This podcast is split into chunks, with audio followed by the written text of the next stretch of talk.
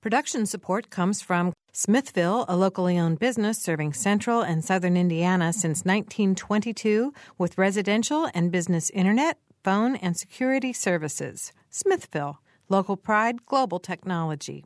Information at smithville.net.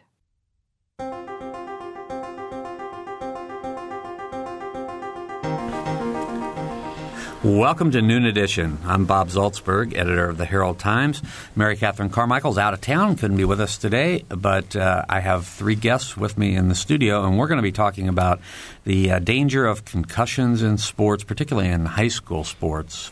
Uh, joining me in the studio are uh, these three gentlemen Scott Lawrence, president of the Indiana Athletic Trainers Association.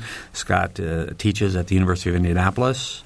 Uh, Matthew Reeves is a sports medicine physician with IU Health, and and um, Scott Schrader is here. He is a physical therapist for rehabilitation and sports medicine uh, center at IU Health as well. Uh, if, if you have uh, questions or comments, please phone us at 855-0811 or 877 285 9348. You can join the live chat that we have going on at wfiu.org slash Noon Edition. You can also follow us on Twitter at Noon Edition. And I should add, Matt, Matthew Reeves is uh, a sports medicine physician with IU Health and Southern Indiana Physicians.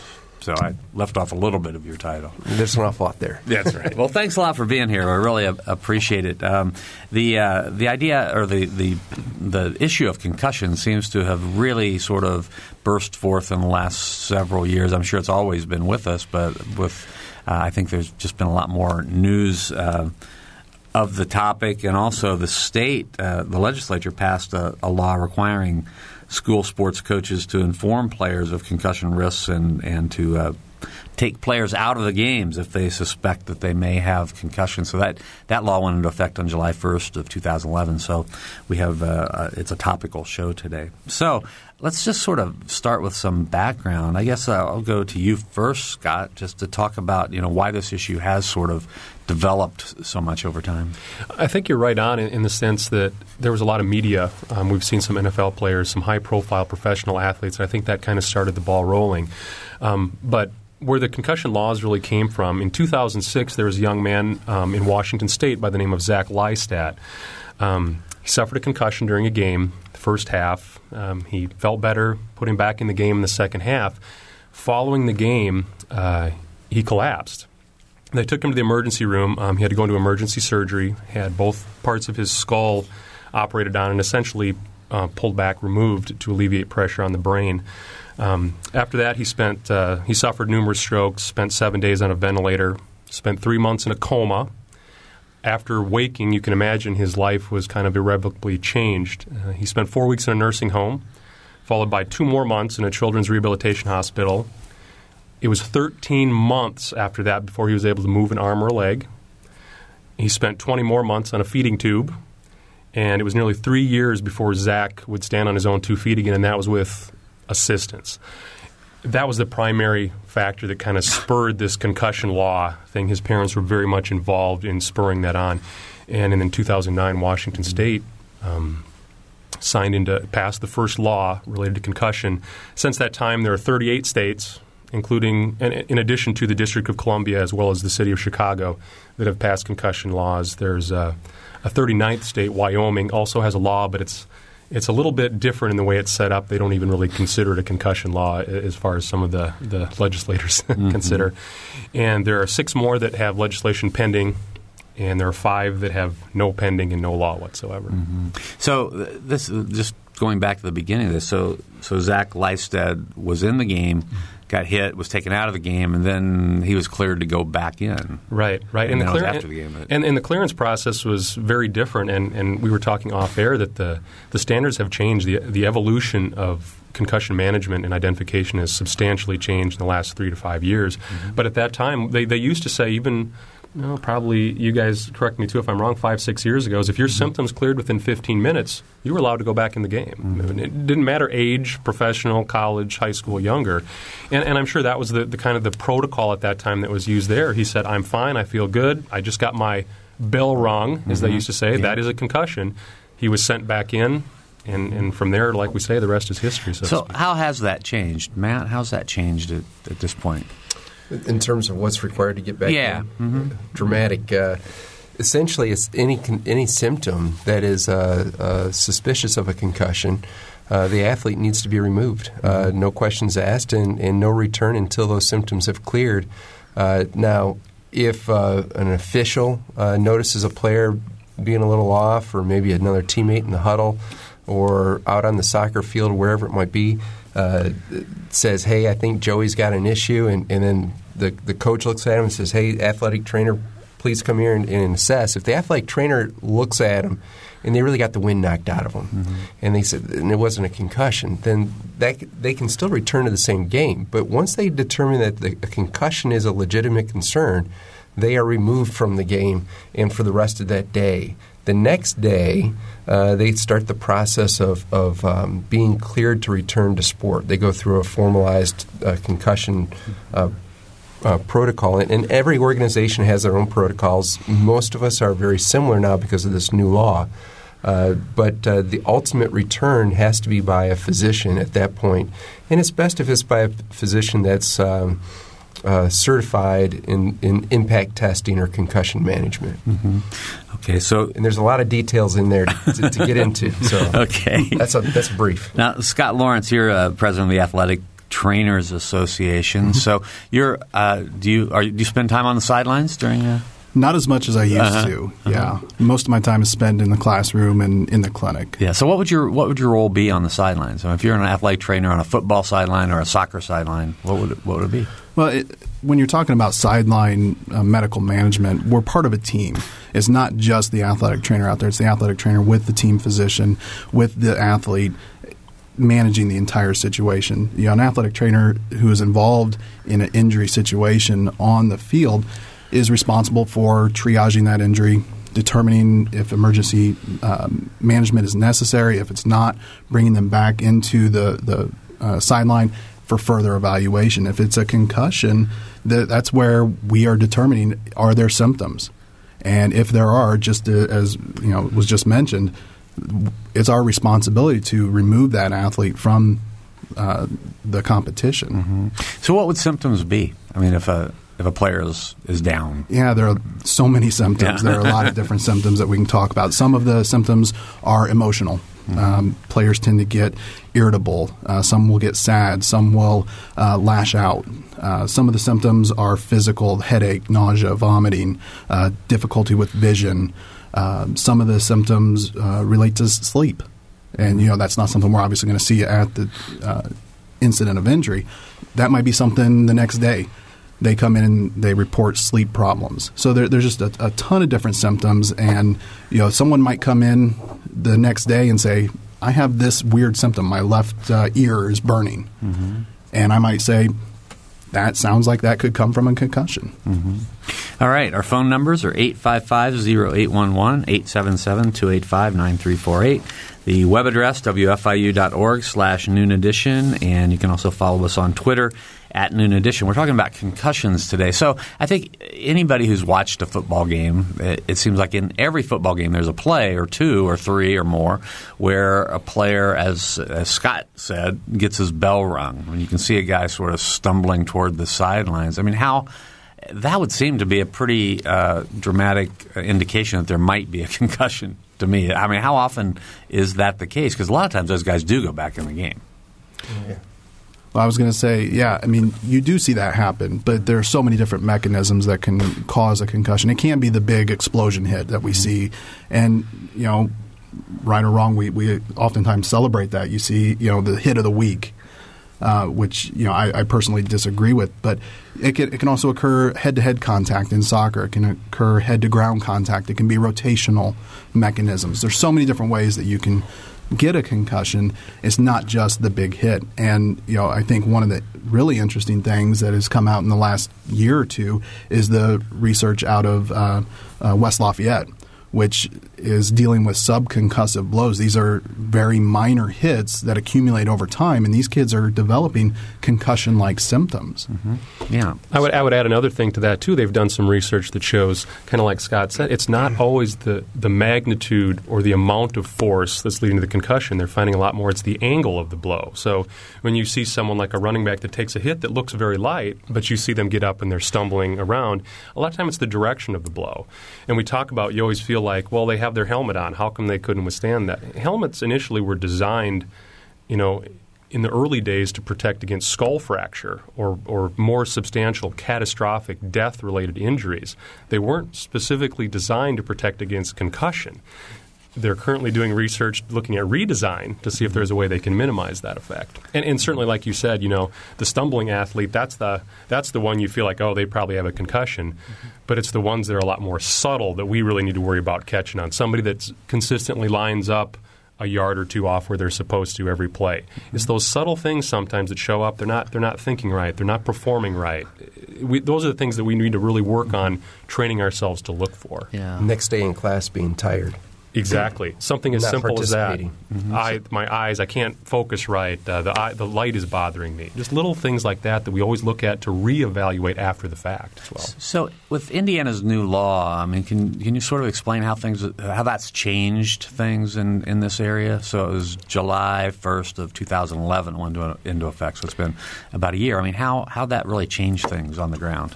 Um, here, actually, the law went into effect July 1st, 2012. Oh, okay. So so it's very right. recent. In this this area, and Scott can speak to that a little bit more up in Indianapolis, his area, we actually um, had done all those same things before the law was enacted. We were really trying to be proactive in this area, and we've implemented all those things that are in the law beforehand. So we felt really, really confident um, in, in, our in our process and our protocol for handling concussion. But overall, you know, it's one of those things that it, like it's kind of common sense. You say, really, do we need a law that tells mm-hmm. us to do that? But but the fact is, it has brought awareness. We're doing radio shows like this. We're getting articles in the paper because of the law, which brings more awareness to the community to understand why it's important. It's not just awareness. It's also now we get more support out of coaches Absolutely. and, and parents. Uh-huh. So as as providers and, and the athletic trainers, that they get the backing now. Uh, that hey, this is serious. Uh, we need we need to take this. Uh, um, very very seriously. Was there was there a situation? Would you would you say? And you know, I'm sure there. It's probably there are individuals who are like this and some who aren't. Where perhaps you know it's a really good player who comes wobbling off the field, and the the coach or the athletic trainer, I hate to say that, I mean, there might be a trainer that's a bad apple out there somewhere, would say, well, you know, if, if, we don't let this kid go back in the game, it, whatever sport it is, it's going to hurt our chances to win, so let's get him back in there. I mean, is that something that was happening more before this law went into effect? All the time. Really? Yeah, yeah. all yeah, the time. I think that that's one of the reasons for the law. Right. Um, you know, as Scott mentioned, the law doesn't really it's not changing what we do. It's not changing how we manage it. It's certainly bringing awareness. Where it might be changing things is, is in those outlying communities where they don't have medical professionals on the sideline at every event. Mm-hmm. That's where this is is changing. And what it does is it gives – uh, some guidance on if there is a symptom, you pull the person out, no questions asked. That's the that's the law. Mm-hmm. And what it does from a coaching standpoint is we say, "Sorry, coach, that's the law. We our hands are tied." Mm-hmm. It tells the parent up in the stands yelling, "Hey, put my son or daughter back in the contest." I'm sorry. They have a symptom of a concussion. My hands are tied. It's the law. Mm-hmm. That's the big change, I think. All right, 855-0811, 877-285-9348. You can join a live chat at wfiu.org slash noon edition. You can also follow us on Twitter at Noon Edition. Uh, I want to remind you of who our guests are today. We have two Scotts, so I'll probably get them. You, know, you, you, might get them confused out there. I know who they are. They're sitting in here. Uh, Scott Schrader is a physical therapist for rehabilitation and sports med- the Sports Medicine Center at IU Health. I might I might add too, Bob. I, am a certified athletic trainer like Scott, okay. so I do some sideline work. He and I are both kind of dual credential. We just walk okay. in a little different circles. All right, and the other right. Scott, Scott Lawrence, uh, president of the Indiana Athletic Trainers Association. Uh, and he also trains future trainers as a teacher at uh, the University of Indianapolis. And Matthew Reeves, a sport, sports medicine physician with IU Health. and Southern Indiana Physicians is here with us. We're talking about this topic. I know that football is one of the areas that everybody thinks about, but but it's not the only sport uh, by far where concussions are, are fairly common. What what are what are the other sports that are the, of particular, I guess, uh, concern? When we, Matt? when we look at, oh, go Oh, ahead, Matt. I, I think that uh, for women uh, or girls in high school, it's soccer. It seems to be very prevalent. Also, in practice time, cheerleaders and volleyball players.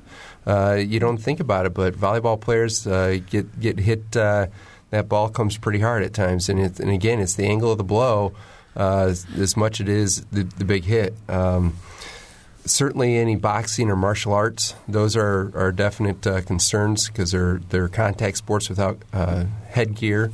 Uh, hockey and, and football for, for men, as, as well as soccer for both uh, sexes. What would one of you describe a concussion? What, I mean, what sort of define it? What is a concussion?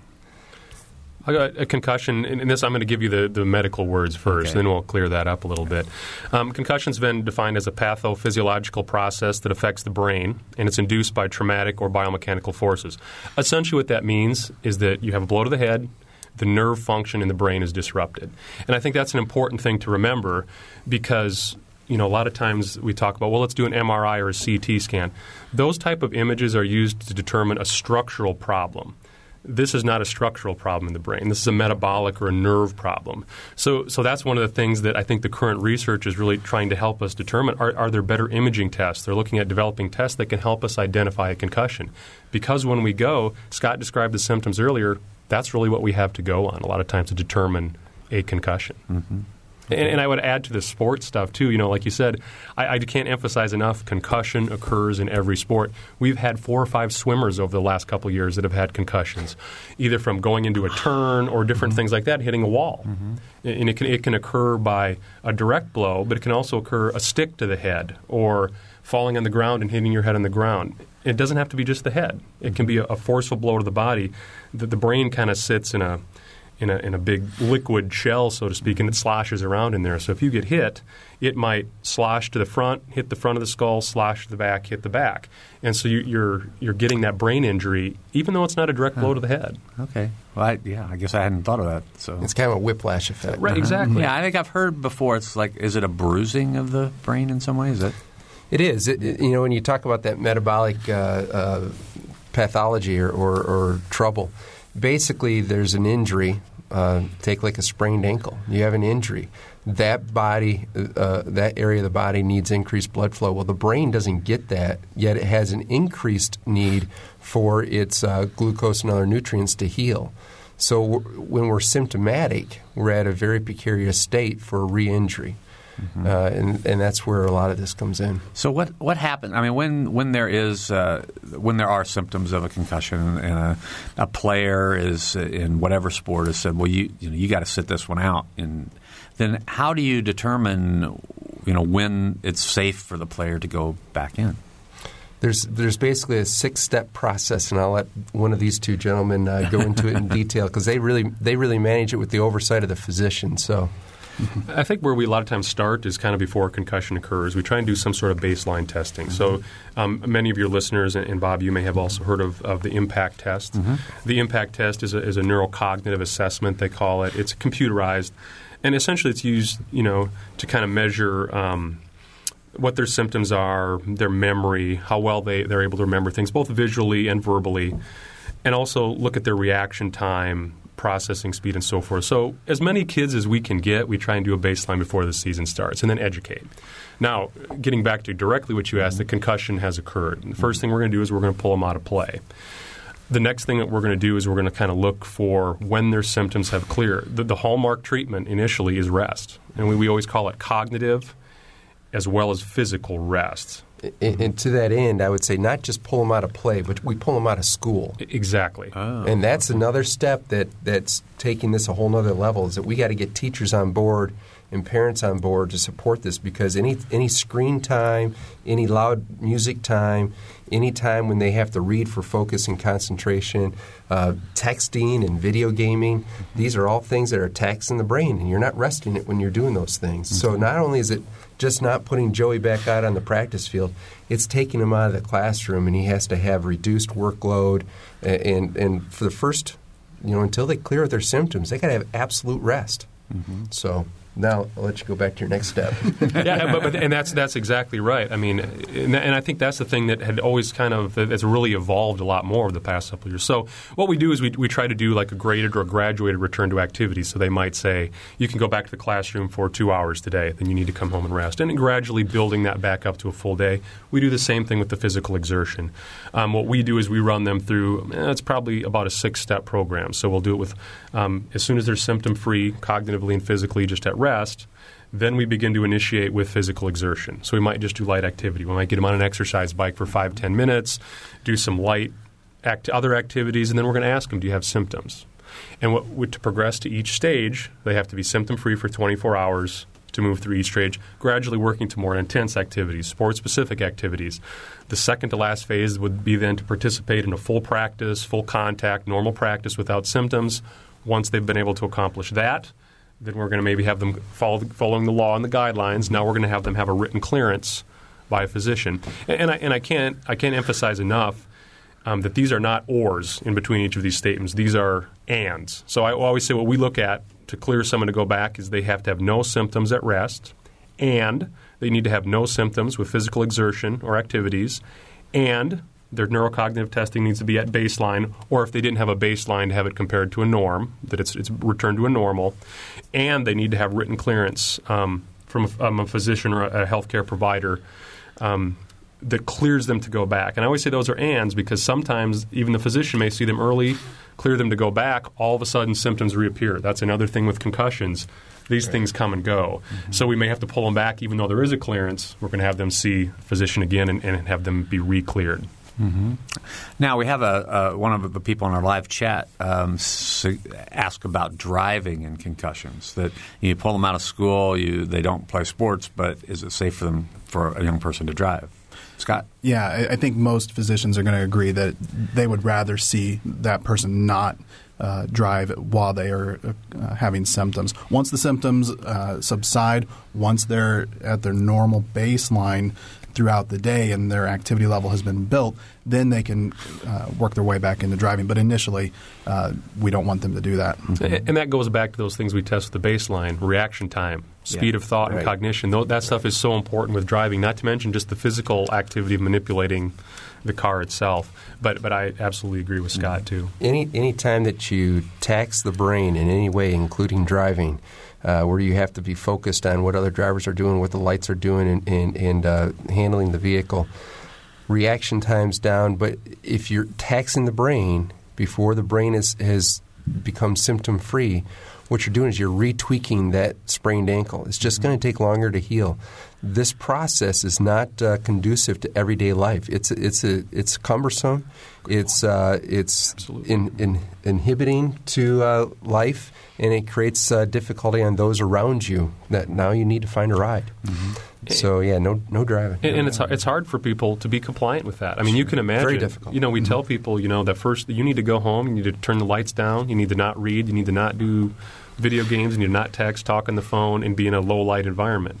Well, I, I, would. I mean, that would be very difficult for yeah. me to tolerate that for any amount of time, much less in modern know, day. Yeah, yeah. I mean, that's just not how we live our lives in this right. day. But that's so important early on to. to uh, facilitate the healing process. Now we're going to go to a break in a minute, but before we do, I want to ask about the baseline test because you guys all sort of said that, you know, as uh, you know, sports uh, physical therapists, sports med- medicine docs, and trainers that the fall season, when everybody's all these kids are coming back and you're getting people checked out with their physicals and everything, it's like tax time for mm-hmm. an accountant.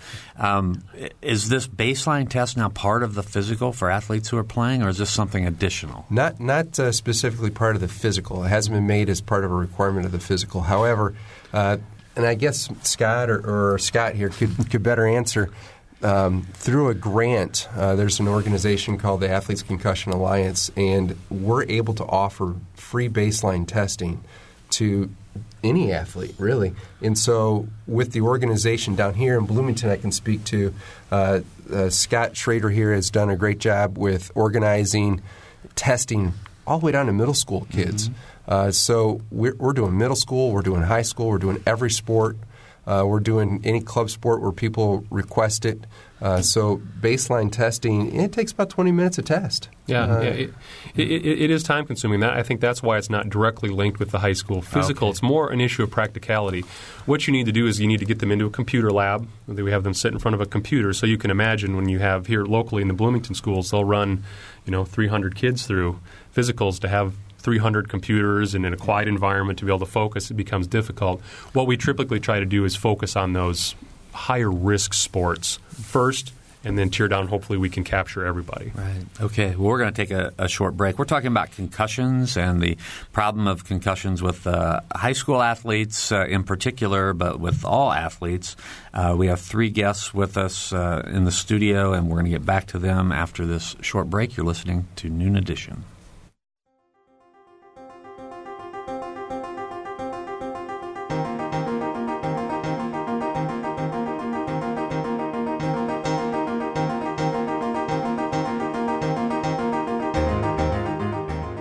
This is Noon Edition on WFIU. Production support comes from Smithville. Information at smithville.net. You can take WFIU with you by downloading podcasts directly to your PC, Mac, or MP3 player. Programs such as Noon Edition, Ask the Mayor, and Harmonia, and short features like Kinsey Confidential, the Ether Game musical mini quiz, and play and opera reviews are all available on demand. Pick them up at WFIU.org. And have you heard WFIU's news features? The WFIU News Team brings you expanded and in depth reports on topics affecting South Central Indiana. Catch the Friday feature just after 8:30 during Morning Edition, just before Noon Edition, and at 5:45 during All Things Considered. They're also archived on our website, WFIU.org.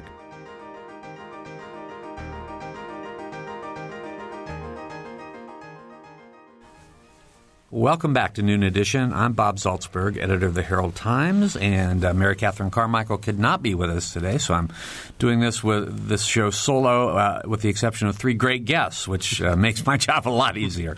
Uh, we're talking about concussions uh, in sports, particularly high school sports, with Scott Lawrence, the president of the Indiana Athletic Trainers Association, Matthew Reeves, sports medicine physician with IU Health and Southern Indiana Physicians, and Scott Schrader, who's a physical therapist. He's an athletic trainer. Uh, he works for uh, the Rehabilitation and Sports Medicine Center at IU Health. If you want to join us, please call us at 855-0811 or 877-285-9348. You can join a live chat at wfiu.org slash noon edition. You can even follow us on Twitter at Noon Edition. So if you have questions, I mean, if you this is a very serious topic, and if you're a parent out there or uh, someone who's uh, you know worried about their their youngster playing uh, football, soccer, even swimming, uh, please feel free to give us a call. Right before we went to the break, we had a, uh, a question on our live chat about whether the law covers middle school and club sports. So, uh, Scott Lawrence, Yeah, the law actually does not cover uh, middle school uh, athletes. At, at this point, it, it, the coverage is only applied to high school athletes, and that just goes back to the language that's written into the law. It does apply to high school club sports, and you know, I, I believe it's written in there as intramurals, or, or um, so it's not. It doesn't say club, but it, essentially, as long as a sport or an athlete can be directly tied to a school, the law does apply to that individual. Okay. Well, thanks for that answer. We have two phone calls now, so uh, let's go to Stan on the phone. Stan's first. Hi, I, I tuned in late, so you may have already covered this, but with the law, uh, what sort of legal relationships are there established for parents uh, who commit their children to the sports? Anybody? Scott? I, I'm not sure how to address uh, exactly what you mean by a legal relationship. Um, I guess there's an obligation on the on the part of the parent. Um, the law states that part of what we have to do, or the schools have to do, is provide education information to the parent and or guardian of a given athlete. Um, they need to read that information. Then what they do is they sign a form that acknowledges the fact that they ha- that they have received that information and then they have to sign that they understand the information as given, and that acts then as a permission to participate in athletics. And the schools, they, they're required to do that. If that form is not signed, that athlete is not allowed to participate in sports. D- does that answer your question, Stan? Yes, yes, it ac- actually covers it exactly. Thank you. You're welcome. All right, Stan. Thanks a lot for the call. 855-0811, 877-285-9348, and that's outside of the Bloomington area. And you can join the live chat, wfiu.org slash noon edition, or follow us on Twitter at noon edition. So we're going to go to Sandy next. Sandy? Hi, I had a concussion about three weeks ago, and I had a CT scan which showed no damage. I did have some symptoms early on, like I just found it hard to read, and I've been I'm a big reader, so that's important to me. But now, I mean, the neurologist now has said, no, it's important for you to be stimulating your brain and reading, doing crossword puzzles, this kind of thing. So I'd like to know your take on this. All right, Scott Schrader. Uh, that's a great question. There, there's a lot of the research right now shows that, that there's kind of a time window as to when early on status post concussion, all inter, inter um, being exposed to all those things actually negatively influences the healing process. But after a certain point, just like anything else, it does actually stimulate brain healing. The hard part that they're finding in the research is exactly where that time window opens and where that time window closes. I, I was researching for a talk I did um, earlier this spring, and that was one of the things that came up, and that was a question that was was asked specifically. A lot of times, what they'll say, in the, even in the literature, is that an injury continues to occur for up to three days post the initial insult. So certainly you want to avoid those things during that time. Usually we talk about reintegrating those things once symptoms have cleared at rest. Then you be, can begin to do that. And that's kind of what I was talking about, reintegrating school activities.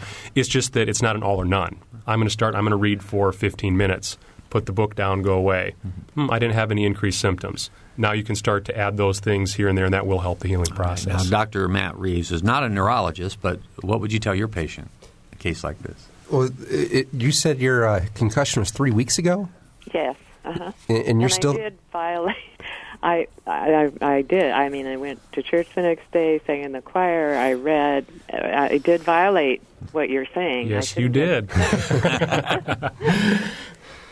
well, I think that uh, you know if you're still symptomatic at a, at a three week time frame. Um, you know, as Scott mentioned in the research, you know, they're they're trying to find that arbitrary window. When do you start to stimulate the brain?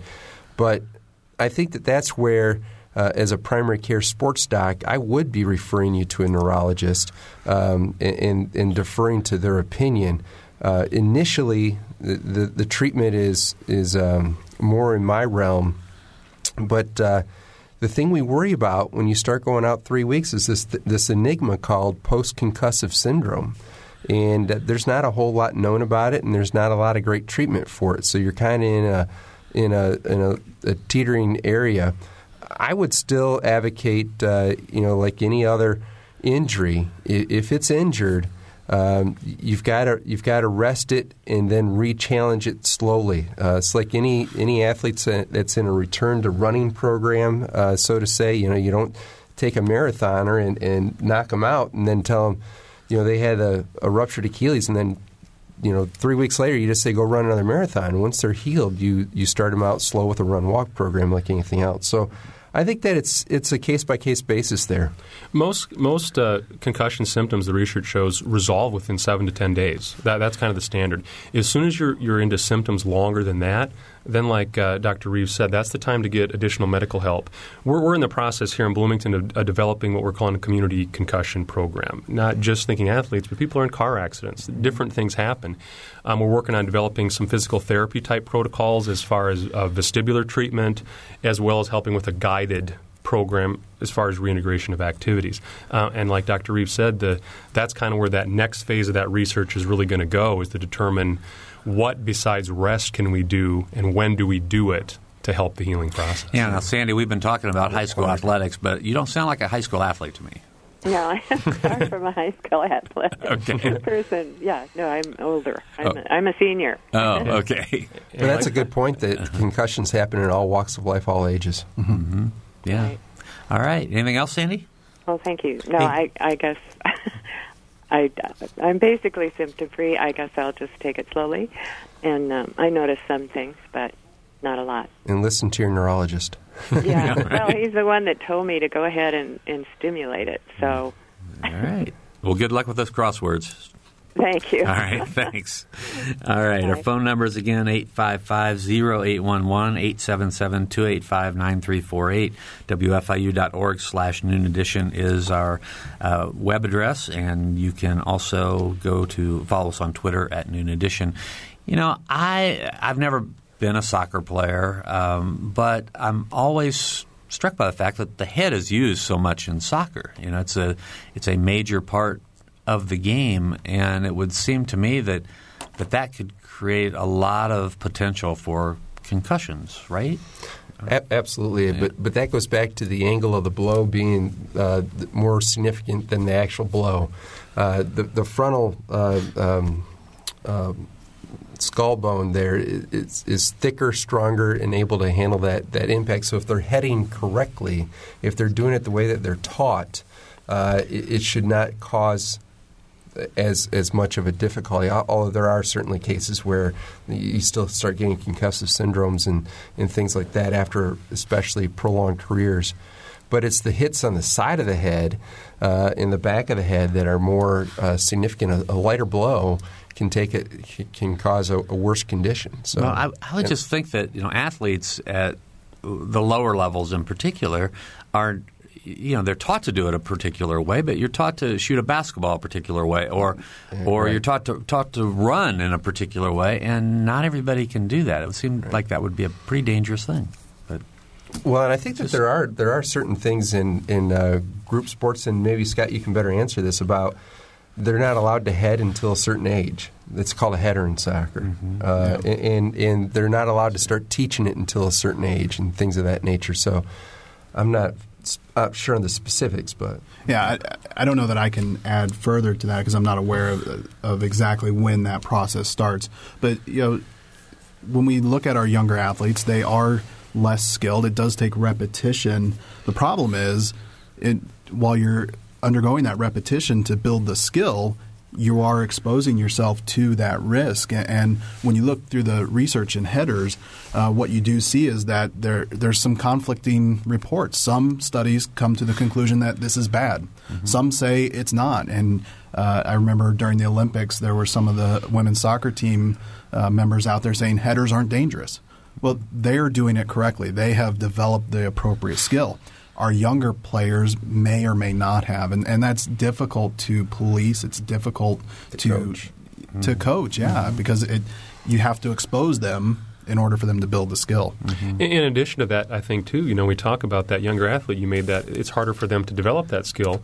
But one of our at-risk populations is a person who's younger. They're also mm-hmm. more at risk. So you're kind of coming into a perfect storm there. With they're more susceptible, and the potential is there for them not to do, use the technique correctly. So, absolutely, right. that's a concern.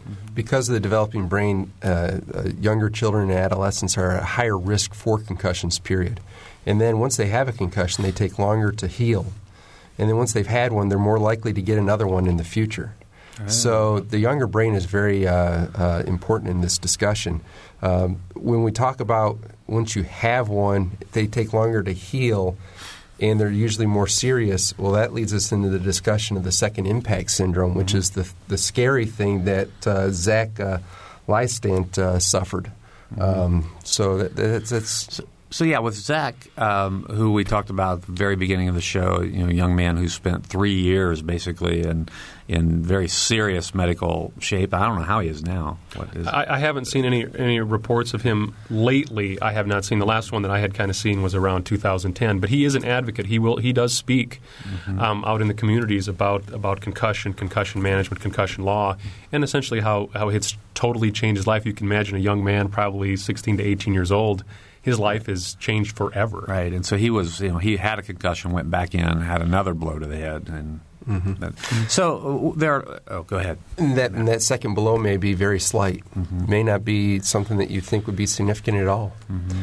Uh, the the brain just can't handle it. So yeah, well, there there are uh, that brings up a, a, point about you know how many concussions can somebody have. I know with uh, you know, with IU football in particular, I know there have been athletes in over time that have had a couple concussions, and this is just you know local knowledge, I guess. IU football, a couple concussions, and then they decide they, they can't play anymore because they, it's just too dangerous for them to play. And I know in Major League Baseball there was a player a year or so ago that ran into a wall and, and missed virtually the whole season. He was a very good player from Minnesota.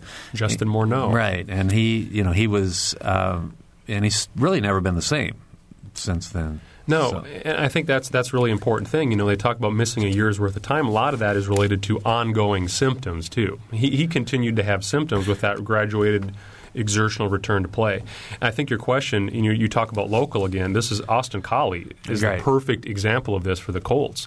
What, where is that? Where is how many is too much? If he's recovered, goes back, does fine for a while, suffers again.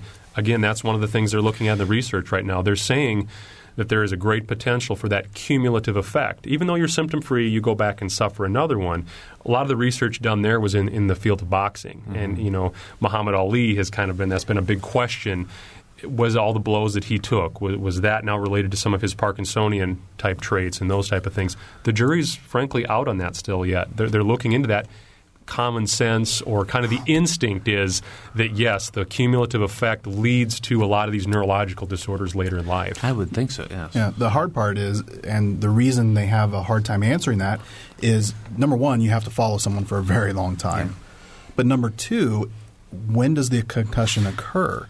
Because you know we talked about earlier, the brain changes as we get older. So a concussion in a 26 or 7 year old is very very different than in a 17 year old. And even a concussion in a, a high school senior is probably vastly different than a concussion in a high school freshman. So you know we clump all these people together to make it convenient for research, but now we've introduced some confounding variables uh, that potentially skew the results. Can you say a little bit more about that? Uh, about the difference, you know, between like a three-year age group. I mean, what would be the difference from a freshman to a to a senior? Is it more serious for the freshman and may take longer to heal than it would be for the senior? Is that it? Yeah, it very well could. I mean, look at the freshmen as they come into high school. When when they report for physicals, they come in as you know this 120, 140 pound soaking wet. Uh, little uh, little boy, and by the time they graduate, um, they they put on forty to fifty pounds. Um, their their strength and their speed has grown exponentially. The same thing happens in the brain. It is developing. It is changing. Um, they are learning, and uh, so it's very difficult to compare that 18-year-old senior to the 14-year-old freshman. Okay. All right. Well, we have a phone call and we have another question that I, I want to get to. So, the phone call first. It's Don on the phone. Don. I know it might be hard to answer this question. Generally, it would vary from program to program. But is there much pressure from coaches on the trainers to get players back in when they've been taken out, especially if it's a critical player like a quarterback? Yeah, uh, I think if you look historically, there has been pressure. Um, as we learn more, that pressure is subsiding a bit. I, I think, or at least I hope. Uh, you know, my experience is that coaches are on board. They've seen the effects of concussion. They, they've seen the bad things that can occur, and the more we know, the more coaches work with us, and the more they understand that this is not something that they can force through. This is not a, a sprained ankle or a, a, shoulder injury that they can tough it out. There is no toughing out a concussion, and so I, I think what we are seeing is that as coaches get more educated, we are seeing a, a more of a spirit of cooperation. I don't know if that's occurring everywhere, but I think uh, you know that tide is definitely going. I think, Don, there are a lot of pressures there, and the coaches are one of them. I think, without a doubt, that's improved. In the time that I've been an athletic trainer, and even over the last three to five years, I think that's definitely improved. I will tell you, though, there are still pockets of that definitely out there where the coach will say, oh, but that's not a concussion. So it's not, yes, if they have a concussion, they're out, but they'll kind of try and steer and say, but that's not a concussion. That's just a, a, a- dinger or getting their bell rung. And there are other pressures that come from parents. We, we've seen that a lot too. And, and, and uh, other players on the team. You know, that, that's some of the things that, that are barriers for us as clinicians is the teammate will say, don't, don't tell them you, you have a headache because we need you in here. Or we've had parents that say, well, my kid wants to get a college scholarship, and so I want them in there, even though they have symptoms. And those are things that, that we are constantly dealing with. Certainly now less than we have in years past, but those things do still exist out there. Is, there also the the uh, with parents the idea that if if the college recruiters find out that my kids had to sit out a couple of times because of concussions, that they might be prone to concussions and they don't want to recruit that kid anymore. I'm sure that's a factor. Yeah, absolutely. Yeah. And, and I always tell people, um, um, Matt and I were just exchanging an emails a couple days ago, and there's an article that talks about the risk of early sports specialization, a little bit different topic. But what they talked about was to go from a high school to a professional football level, three kids in 10,000 make it from high school to professional level. And, and, so I always talk about, you know, the concern needs to be health first. The, the statistics are, st- are very much against someone really going to that level. And even, even in – from um, high school to college. I, I, don't remember the number exactly, but it's something like 10 in a 1,000 or something like that, make it from the high school mm-hmm. to the mm-hmm. collegiate level. So I, I, try and just to let people know, you know, if your son or daughter is good enough to make to the next level, we want to make sure they're healthy yeah. and able to participate at the next level. Right. Okay, Don, thanks a lot for the call. Thank you. All right, 855-0811 in Bloomington, 877-285-9348 from outside of the Bloomington area, and you can join us for a live chat, wfiu.org slash noon edition. Uh, we have about six or eight minutes to go, so if you want to get your question in, please do so very soon. Um, I wanted to, before we get away from Austin Collie, some people out there may not know who he is, but he's a wide receiver for the Colts. Had a couple serious concussions a year or so ago, I think two, and then um, in the one of the one of the early season um, exhibition games, he got hit and had to sit out for a while for concussion. But it appears that he's going to play this weekend. Is that right? That that seemed kind of incredible to me. If this is his third concussion, did that surprise any of you? Um, it doesn't surprise me yeah. at all, and, and, I think that that's something important to talk about. When you're seeing people at the professional level, I think a lot of times um, people want to apply what they see at the professional level to younger athletes. Mm-hmm. Um, when you're at the professional level, again, they're going through those protocols. The NFL has guidelines related to that. If he is symptom free and, and if he's met all those requirements, he is cleared to go back. The difference at that level, that's kind of that's their career. They're adults. Hopefully, they have a support system that's able to help them make that decision risk versus reward of that situation. And certainly there have been um, many people like Austin Collie who have made the opposite choice in the NFL level. Uh, Kris Dielman, who used mm-hmm. to play here at right. IU, made the opposite choice. He suffered concussions and he said, I've had my years in. I don't feel like that risk is worth the reward that I receive from doing this anymore. Mm-hmm. And, and, and, I think at the professional level, it's a little bit different. It, it's up to that athlete and their family to make that decision for themselves. Right. Now, in football, ha- have there been good strides in terms of the, the helmets to help uh, uh, or other equipment, and not maybe not just football, in all sports, in equipment that helps protect people from concussions? I, I, yeah, Matt. I'm not sure that uh, it's it's made it to the to the level that you would expect in today's day and age of technology. You know, in soccer they have the halo, uh, uh, so they can wear this band that's padded to help protect against concussions from headers or whatever. And and in football, there is some research out there where they're putting sensors in helmets that have that demonstrate impact and and uh, therefore athletic trainers get this pager on their waist and says, okay, that person had a hit that was at a concussive level.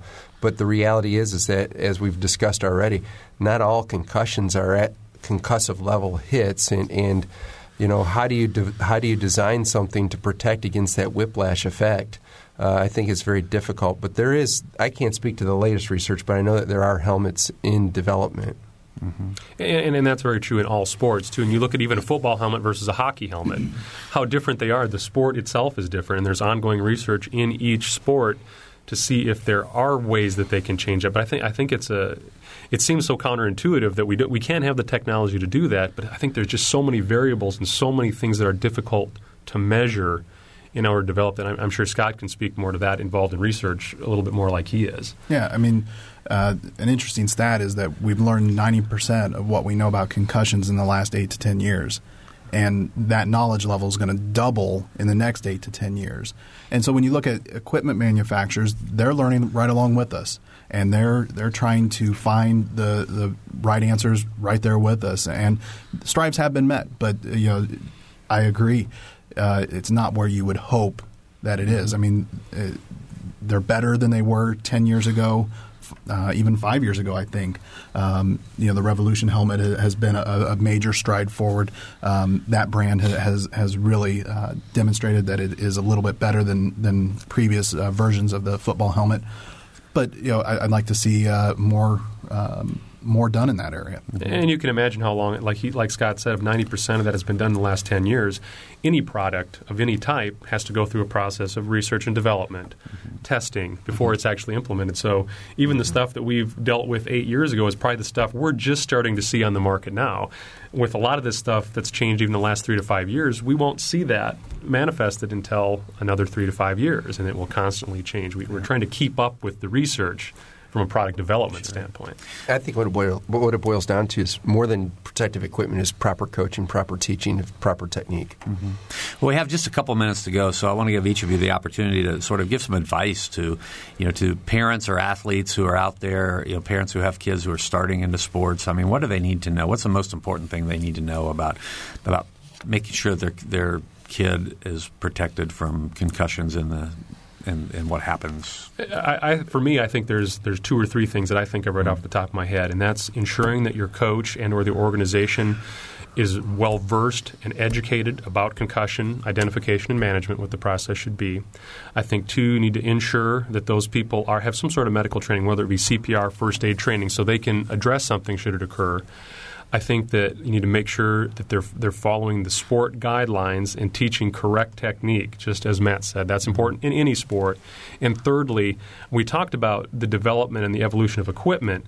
But we have the equipment that we have right now. It needs to be fit and used correctly. Mm-hmm. Um, I, I, saw a young man in the clinic just the other day who, whose mother I happen to know, and, and, just what you said, she was a concerned mom. Uh-huh. What, what, do I need to do? So I, I, brought this young man in, and we, we fit his football helmet and shoulder pads for him. Mm-hmm. Um, because as we know, the, the, blow can be to the body, not just right. to the head. Helmet was fit very well. It was very well filled.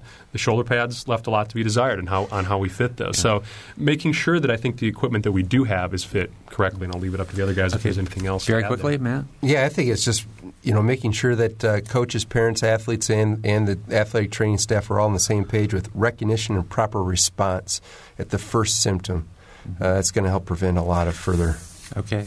Last 10 seconds? I think uh, for me, I would advocate having uh, uh, a medical team that has a concussion plan. You know, if, if you're dealing with a, a sport that concussions are a reality, you need to have a plan in place and you need to um, have things thought out on the front end so that you're not having to react. You're, you're proactive as opposed to being reactive. All right. Thanks to Scott Lawrence. That was our last speaker, Matthew Reeves and Scott Schrader.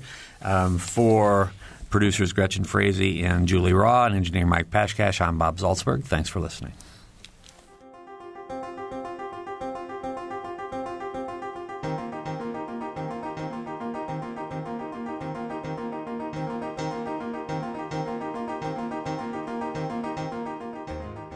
Edition is a production of WFIU and the Herald Times. A podcast of this and other WFIU programs is available at WFIU.org. Production support comes from Smithville, a locally owned business serving central and southern Indiana since 1922 with residential and business internet, voice, and security services. Smithville, local pride, global technology. Information at smithville.net.